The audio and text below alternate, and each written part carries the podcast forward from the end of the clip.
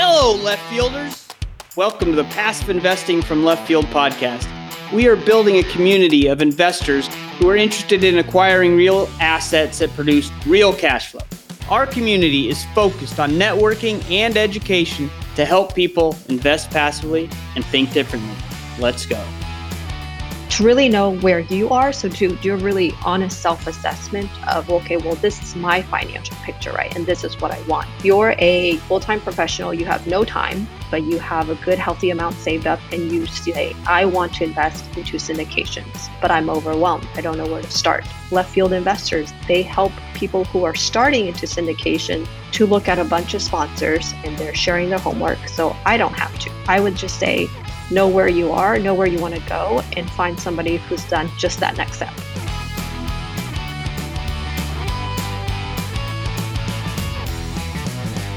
That's coming right up. But first, I want to introduce TribeVest, our show sponsor. I have Travis Smith here, the founder and CEO. Travis, you know I'm a fan of your platform and I'm a member in four different tribes. In fact, I like the platform so much, I'm also an investor. Can you share some of the ways you think TribeVest can help build wealth for passive investors? Thanks, Jim. Well, as you know, we've built a platform that empowers people to easily and safely form investor tribes. If you're a part of an investor tribe, you can participate in deals that maybe you wouldn't or couldn't on your own.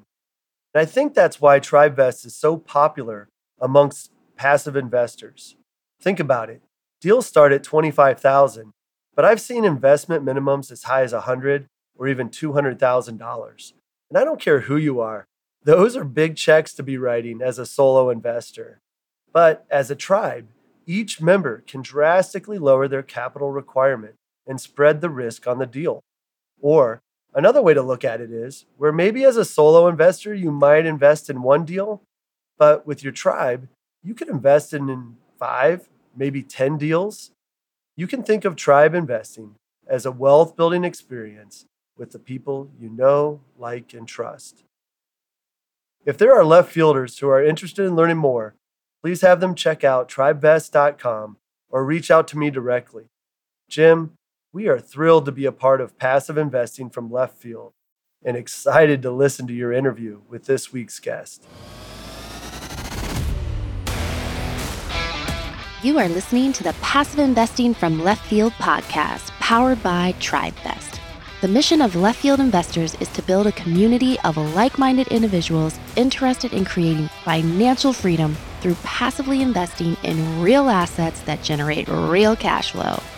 In this podcast, Jim Pfeifer will interview passive investors, syndicators, and others who will share their journey with a focus on helping the passive real estate investor learn and become part of the left field community.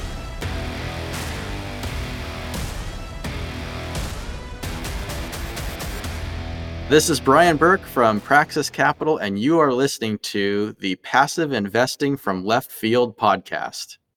I'm excited today to have Cherry Chen with us, a full time physician. She is the founder of the Real Estate Physician, a community of doctor investors focused on working toward financial independence. Cherry, welcome to the Passive Investing from Left Field podcast. Hi, Jim. Thank you for having me. Uh, really great to be here, and uh, just excited for you know your new podcast and sharing information with other investors out there. Yeah, we definitely appreciate you you coming on, and we were connected through Steve Suh, who's one of our founders. So I'm I'm grateful that he connected us to you.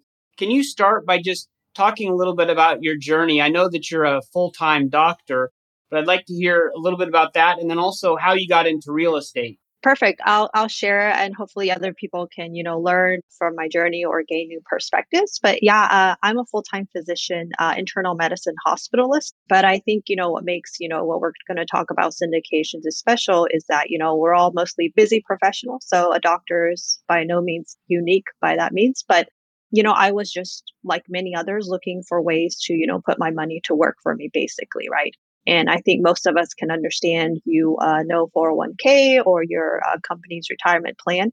But I was looking to see what else was out there basically. So I had no experience in real estate, didn't know what syndications was, didn't even know what multifamily meant, and just wanted to really learn. And and the good thing now there's podcasts, there's blogs, there's forums. But I think five, six years years ago, there wasn't really anything out there, especially for physicians mostly. And that's why I started, you know, the physician investing group I have today.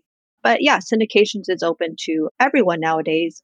So it's good to learn, you know, what makes a good syndication, uh, what things to look out for. How did you find syndications? I know, like you said, most people are investing in their retirement plans, 401ks. What made you look out to real estate or find real estate, I guess I should say? Yeah, I would say it's pretty like it was by no means like uh, planned. so I was like, okay, well, what else can I do besides my 401k, right? Um, and I think for most people, I was like, oh, yeah, I'll get a single family rental because when you think real estate, that's what I think most of us think about first. And you start, you know, having dreams of having your own Airbnb or short term rental. You can design it. And that's really all I thought about, you know, my thought process there. And that's when I just went online and started reading more, uh, Googling and seeing, hey, what is real estate? Because I didn't even know the benefits of it. I didn't even really know any merits of it. Looking back now, and investing in so many deals. Like that's just learned from experience and reading and learning. Yeah. So did you start with a single family home or did you do your research and and and skip ahead, so to speak? Yeah, so I basically skipped ahead because I I did research. Right, uh, I'm an internal medicine physician, so very analytical by nature, and uh, you know you learn the differences of single family versus multifamily, how they're evaluated differently, how they're financed differently, uh, how they're operated differently as far as a business and you have scale you have economy so you know when you're an investor you're looking well where is the quote safest place for my money right you want to mitigate all the risk and so looking at a multi-family multi-unit project professionally managed uh, by somebody that does this 24-7 versus me finding one unit having to manage uh, be responsible be liable sign on the loan it was easy for me to make that decision, if you will, at that time, even though I still didn't know, you know, all the ins and outs of it. But it made sense as far as mitigating the risk of my capital to go into multifamily. So I actually just did not purchase a single family and invested into a syndication uh, as a passive investor at that time. Okay. A lot of the people in our group are either getting into their first deal or thinking about it. How did you get the courage to send that wire for 25 50 or $100000 for your first deal not knowing exactly how it works out because i can see like i started in single family and so you know when you're going to closing you, you've seen the house maybe and you know what you're getting but here you're you're kind of sending a, a wire to someone you've maybe only met a couple of times. How did you get the confidence and the courage to, to do that first transaction? So i would say one first firstly i had to be comfortable with a syndication right as an investment as a, an asset. So one doing the education informing yourself to be like hey i see that this is a good investment for my money right? So one make sure that fits with my philosophy and feel like it belongs in my portfolio right and then secondly right then you have to know okay well who am i going to invest with and so I was lucky, you know, at that time I was living in Dallas. So Dallas has been a really great real estate market. Um, there were a ton of meetups uh, and conferences. So I went to one uh, and I actually met, you know, the first sponsor that I invested with at that conference. Actually visited one of the properties together with them, was with them pretty much the whole day. I didn't know it at the time. I wasn't going to the conference to, you know, find a sponsor to invest in by any means. So I met them. The project was in Dallas. So I've grown up in Dallas. The, the market was familiar to me. And I already felt like a syndication was the right place for my capital. So I was lucky in that the market was familiar, right? But basically, right, the, the benefit of being a passive investor is, and nowadays where you can, you know, verify everything, people have podcasts, you can, people look at portfolios. So there's a lot of different ways you can verify if what people are saying are true, right? But I met the people I was uh, in the city I invested in that I've grown up in. So I felt uh, much more comfortable in that situation to pull the trigger. I think that helps if, if you meet them and, and know them a little bit. I know I did the same thing when I when I first got into syndications. I went to a seminar, I met some people, and then I just I started investing with the people that I met. Then I kind of grad I don't think graduated, but I moved on to investing with syndicators who maybe I haven't met in person that I've just interviewed and, and properties I haven't seen. So what was your next step after that first syndication? Mm-hmm. Did you branch out to other sponsors or did you do more deals with that particular sponsor?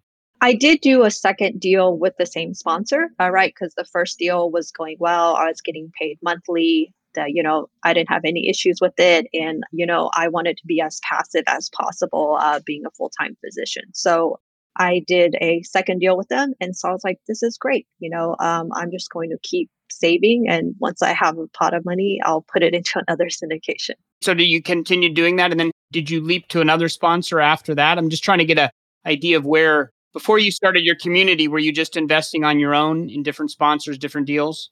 Basically, yeah. So I've been investing probably three years myself, um, and really, you know, like enjoyed this way of investing. Felt it made a lot of sense, uh, being, uh, you know, somebody who's busy working a full time job. And so after three years, uh, you know, learning, I kept going to conferences, kept educating myself, uh, really learning the ins and outs basically of a syndication if I wanted to go put a deal together myself, right? And so then I started, you know, the real estate physician investor group mid 2018 about then to one share with other colleagues what a syndication is and basically created the platform to be a resource of hey would have wanted to know this. This is what I would have liked, you know, starting out three years earlier. One, to be a resource. And two, um, as you know, when you're investing, it has a lot to do with trust, right? So having a kind of a safe space where we're kind of from the same background, have the same issues and struggles so that I can, you know, really anticipate what their needs might be and to build a platform around that to make them feel safe investing and educated investing. Okay. So I'd like to understand a little bit more about the community and how it started. That interests me because when we started uh, Left Field Investors, it was kind of a selfish thing for me. I wanted other people to talk to about investing and passive investing because I didn't know anybody who was really doing it. And so I talked to a group of people who were interested in it and we all kind of came together. Is that kind of how yours started or were you did you start specifically to educate others? Yes. So yeah, one, I didn't have, I never had a plan to, you know, create a group or create a company. And w- with my just general personality, I like things to be pretty organic. So I really didn't, even when I created the group, I don't think I could have known what uh, it could have evolved into. But yes, the main premise was, you know, education or getting informed, right? And then the the people I connect most well with are are other physicians, right? So it wasn't that I wanted to target physicians. It was just like, this is me. And like I said, um, what would have I wanted to know when I, you know, Googled syndications, you know, three years before? I had some a bunch of informal conversations, if you will, up till that point with family and friends and colleagues. But having a platform allow me to be more systematic about it and more uniform about it. And so you can, uh, you know, write a blog or do a podcast and have that information to where uh, you know, people can can can look at it when when I don't have to be present, right? It's a great way to connect. And so the uh, when I built the group, then that's what allowed to to be more systematic and uniform way of reaching out to others. And now that your group has grown, are you doing syndications yourself as a general partner, or is your community just a place where people go and network and learn? So I say it's twofold. One, a lot of members are new, right? They are like, hey, what is a syndication? I've heard about it, but I don't really know how to get started, right? Or uh, it's just too overwhelming. So the first objective is to just help others get informed, right? Um, so uh, I mainly do that through podcast and a book I wrote, um, and you know some blog articles I've written.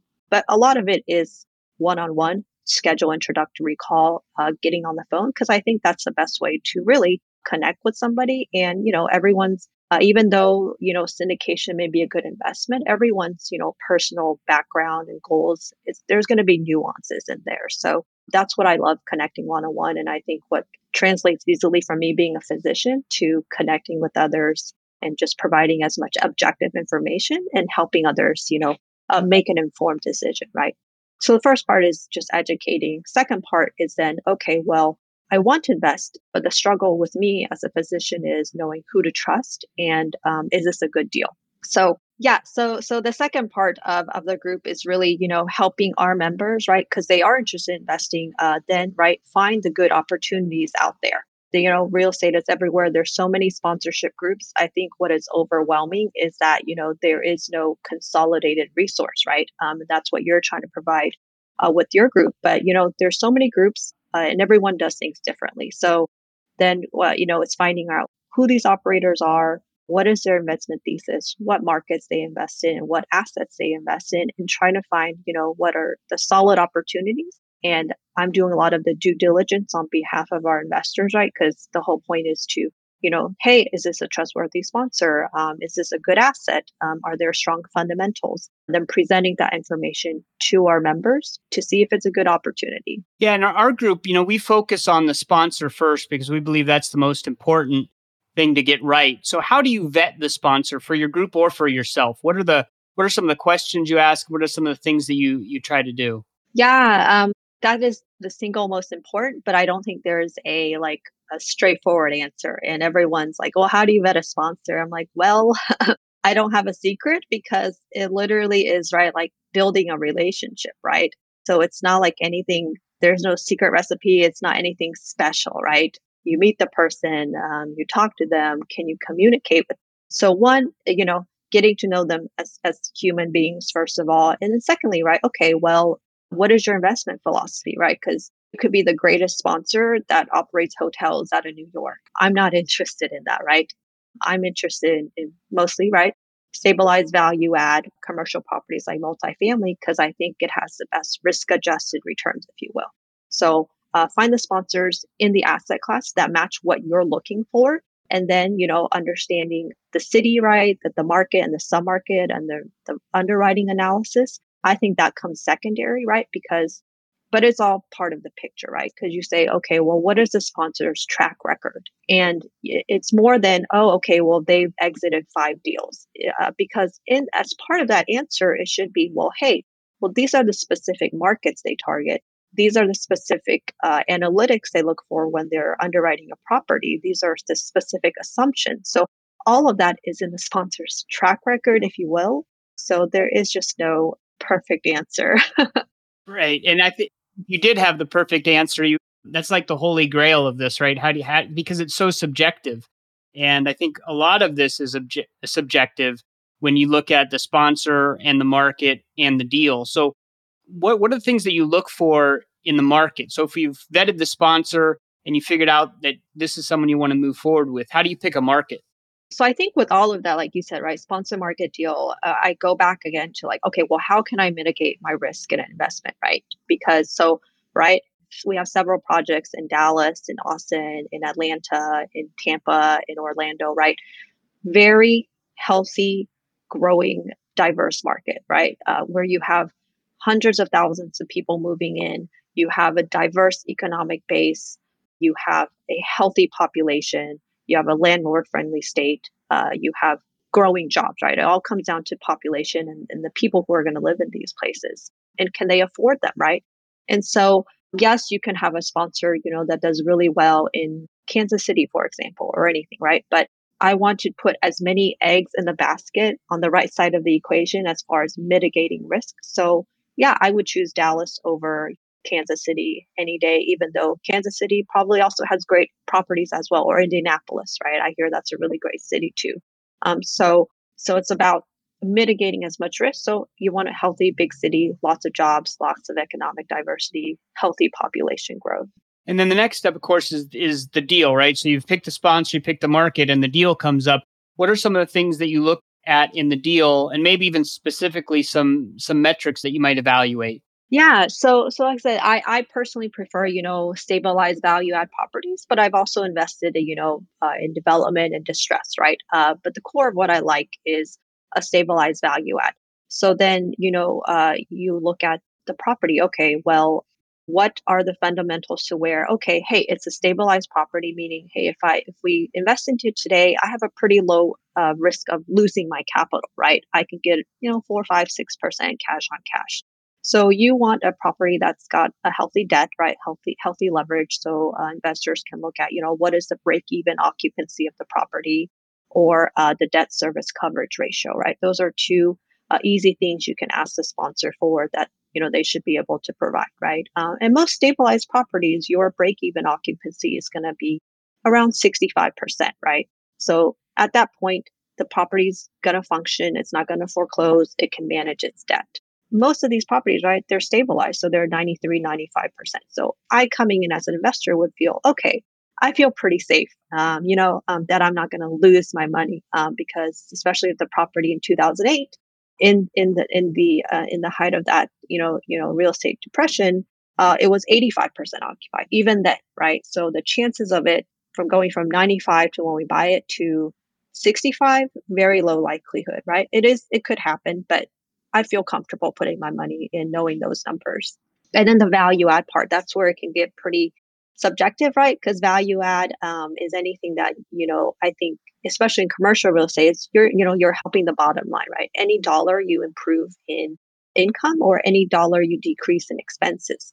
So that's where every project is going to differ, right? Um, if you have a newer project, but the more value add, quote, right, the better value can improve to returns to investors and to improve on the project.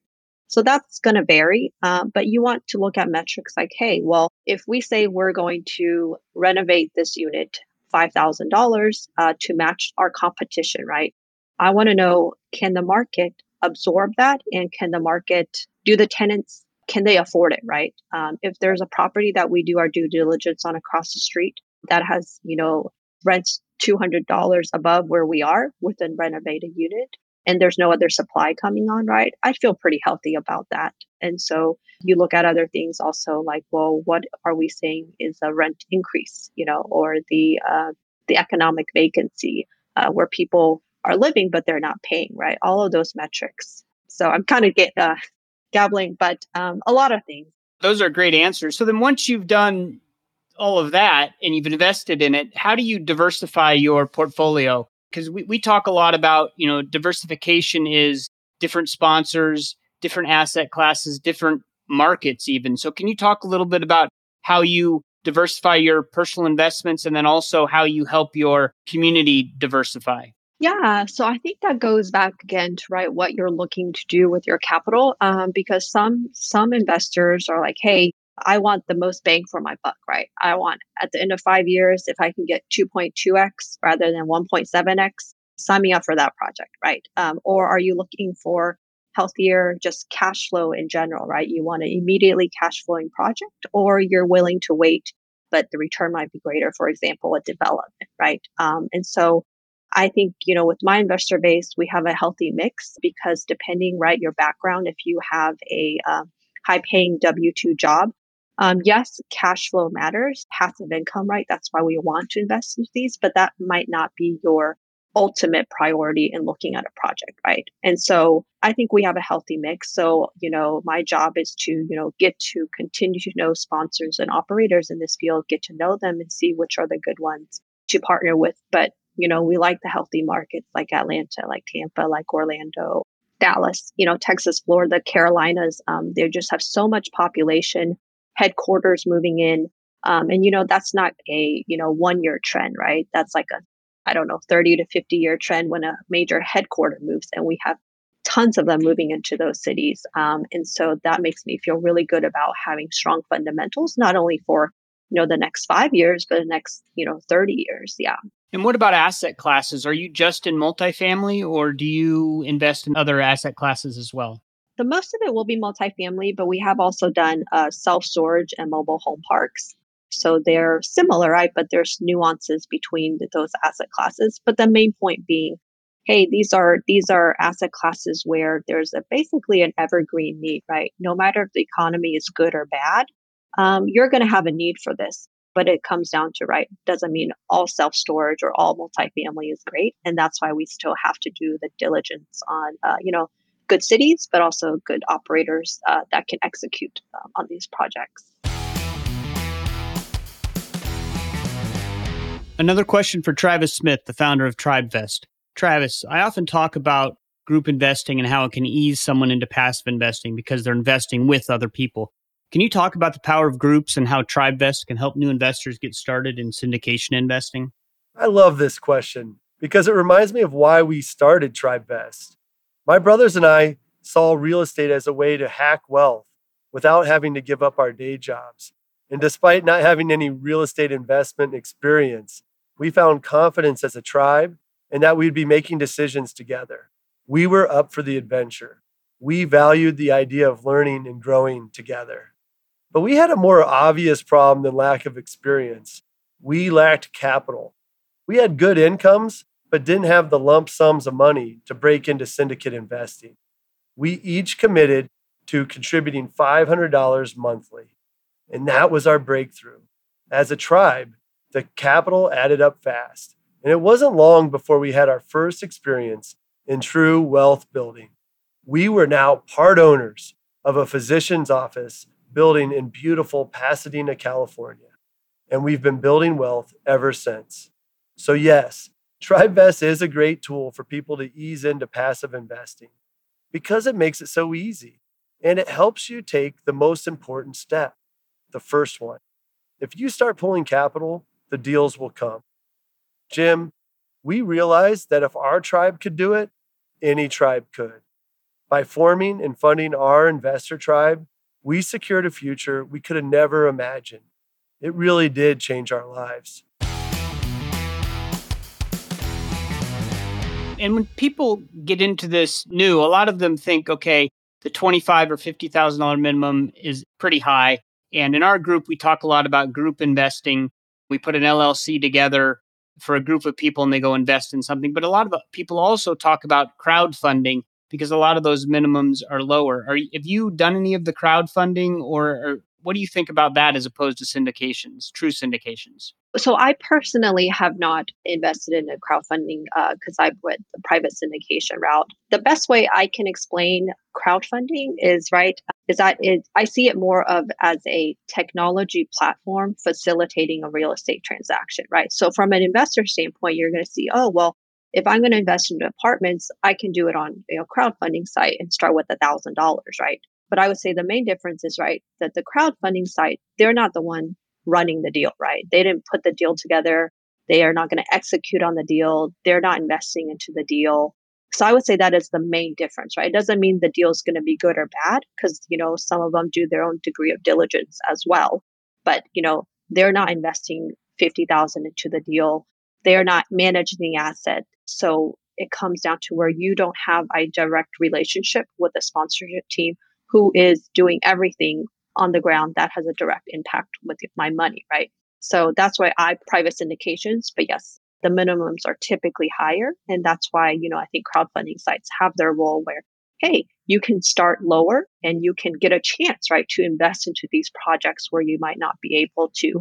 But I think uh, then a lot of that onus does fall on you, as especially if you're new to this space, to say, okay, well, the numbers you see on the crowdfunding site how do you know how the sponsors got those numbers, right? Um, and can they execute on those numbers? Because you're you're kind of the crowdfunding side is putting like a middle part to that relationship. So I think more onus will fall on you to dig in a little further to make sure your money's right into a good project. Yeah, and I think the I agree the crowdfunding you don't have the same sense of community and, and talking to other people. And can you talk a little bit about how, you know, it sounds like you started passive investing, the networking really helped you. So, can you talk a little bit about how networking is helping you as you continue to move forward? I know from my perspective, I find that the the more networking you do, you get exposure to new deals, new people, and you just it really expands your opportunities. Are you finding the same thing? Yeah, I think so because right, I uh, how I feel like it's how else do you do it right? I think some people put a negative spin on networking but i mean when it comes down to it you're you're just trying to build relationships and getting to know people right? Um, how what other way is there to do it uh, if i'm going to put you know $50000 with somebody right?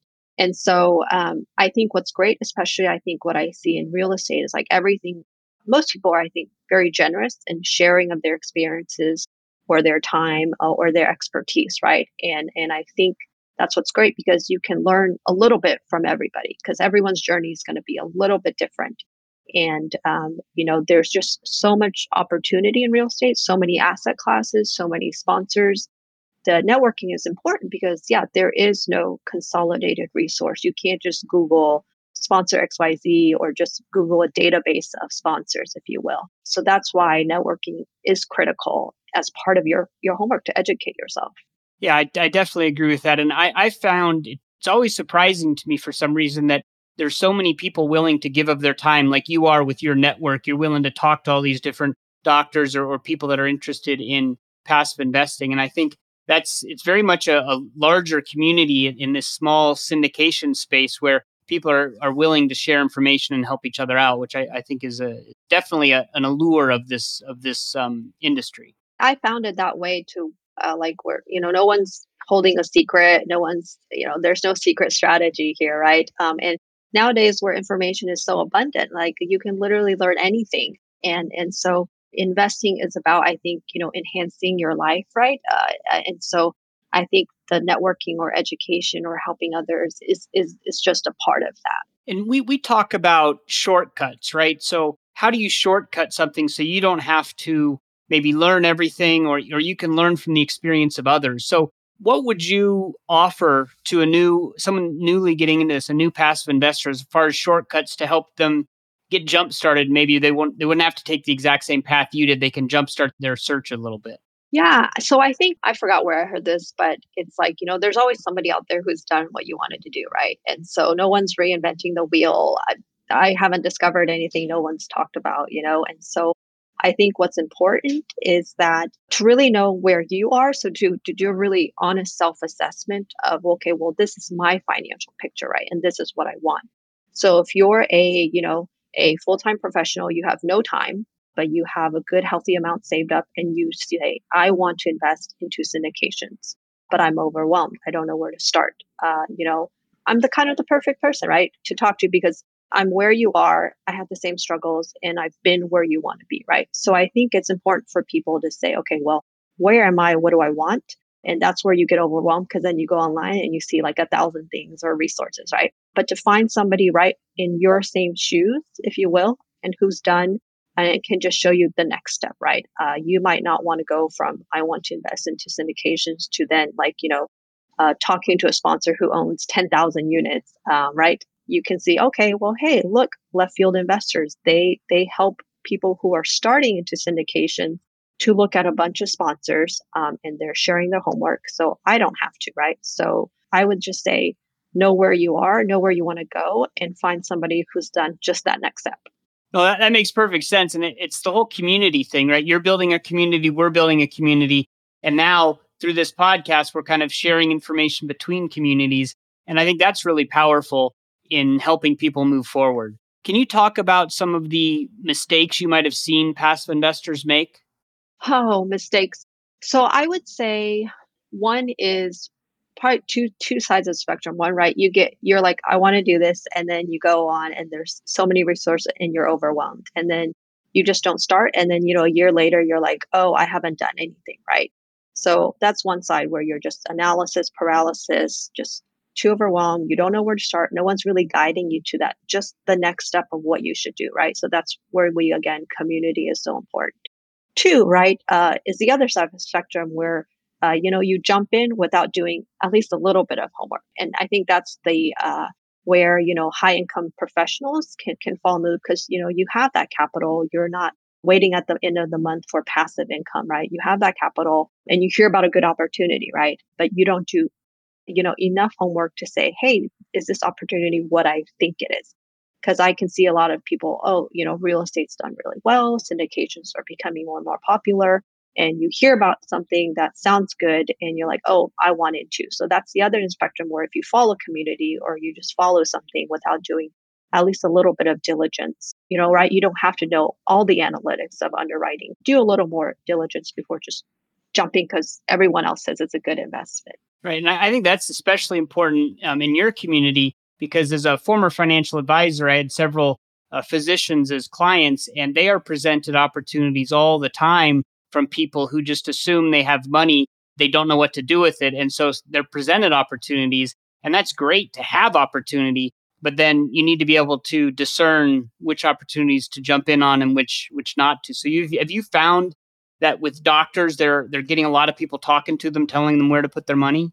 I would say yes and no right? Because most of us aren't like you know openly discussing our you know personal finances or whatever. But yes uh, that general sentiment is there. And and especially now right you have crowdfunding sites or if you're an accredited investor you can be advertised to right? And so you just have seeing all sorts of deals right? And they all kind of similar look similar right and I think uh, that goes back again to what you said, right? The power of a community, right? And that's why I created mine, knowing my people, right?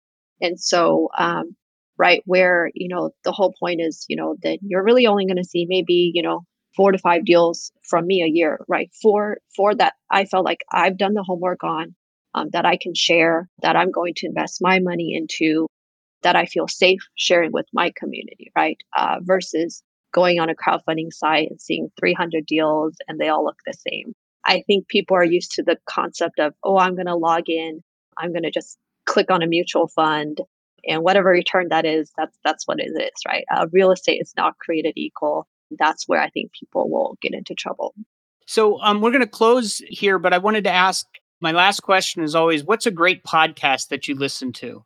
I listen to so many, so this is like a hard question. So it depends, but I'm, I'm going to stick to real estate at least because I listen to so many. But I think two that come to mind is Bigger Pockets and Best Ever Show by Joe Fairless. Um, and I say those two because I think it gives uh, readers a very wide audience and, and breadth of real estate. So it's not only uh, syndications, it's people who have done all sorts of real estate, right? And like I said, you can learn so much, even though it might not uh, be your exact strategy because you can listen to just other people's journeys and the mistakes they made and the successes they've had and the lessons um, they've learned.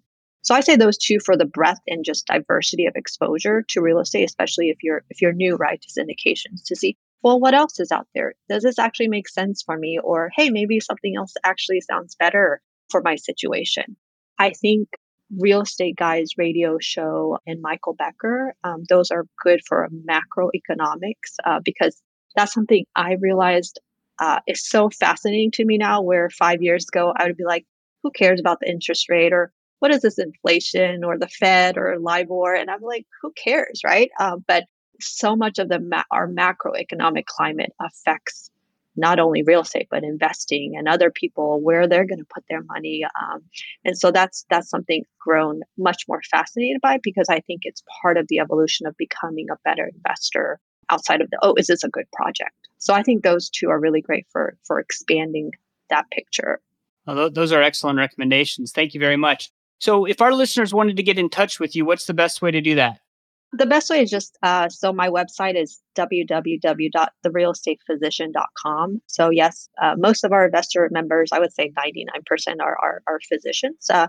we have a lot of dentists and pharmacists, right? Mostly healthcare, but we also have non-physicians because right syndications are not exclusive uh, to physicians by any means. So if anyone you know feels like uh, they want to chat, can always schedule a call with me and, and connect. Great. Well, thank you very much for being here. We really appreciate it. Yeah, thank you, Jim.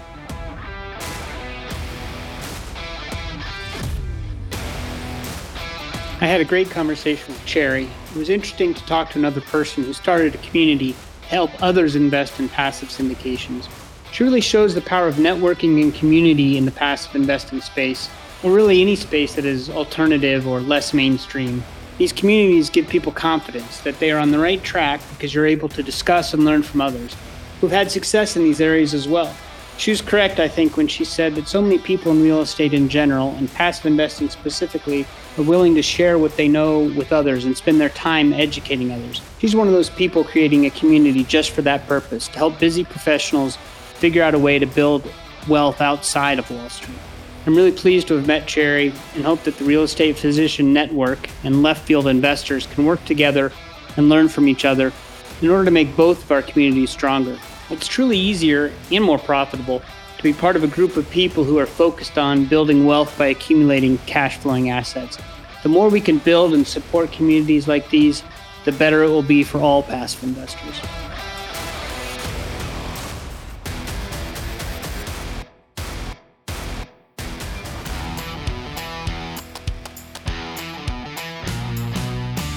Thanks for hanging out in left field with us today.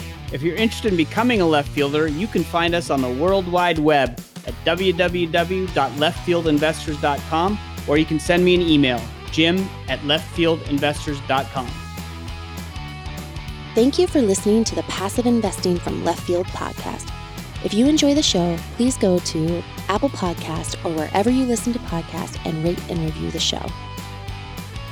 This show is for entertainment purposes only. Nothing said on the show should be considered financial advice. Before making any decisions, consult a professional.